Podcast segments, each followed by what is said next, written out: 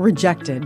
That's exactly what Carlo felt after he'd been to 12 job interviews in the last month without one second interview.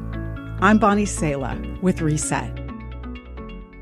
They all said, after careful consideration, we've decided to move forward with another candidate.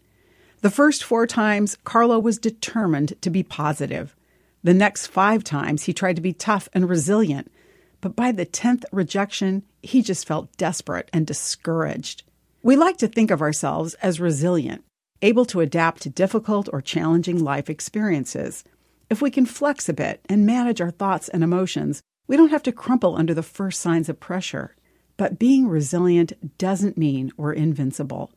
Part of being self aware is knowing when to reach out for help. We won't reach out for help if we're still pretending we're fine.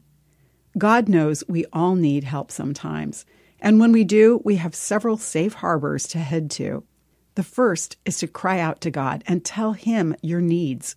Psalm 56 9 says, My enemies will retreat when I call to you for help.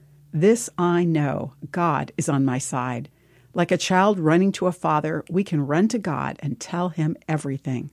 But God also made us to live within a community, learning from and leaning on one another. You can seek support from friends, families, or professionals specializing in the issues you're facing. Carlo ended up getting help from a recruitment agency that cleaned up his resume. He also cried out to God and had a meal and conversation with a friend. Turn to God if you need help today, and look around and see the people and resources He's given you. I'm Bonnie Sala with Reset.